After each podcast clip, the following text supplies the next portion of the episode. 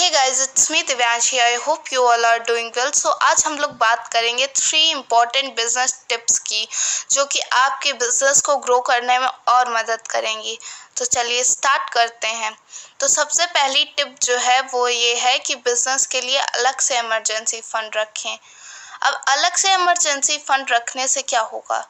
तो जब आपको कोई भी मशीनरी या इक्विपमेंट ख़रीदना है तो अलग से कुछ ना कुछ पैसा बचा कर रखने से आपको बाद में उसे अपने सेविंग्स से नहीं निकालना पड़ेगा। और उसके बाद अब आती है सेकेंड टिप कि सभी तरह के जोखिम के लिए बीमा कवर लें।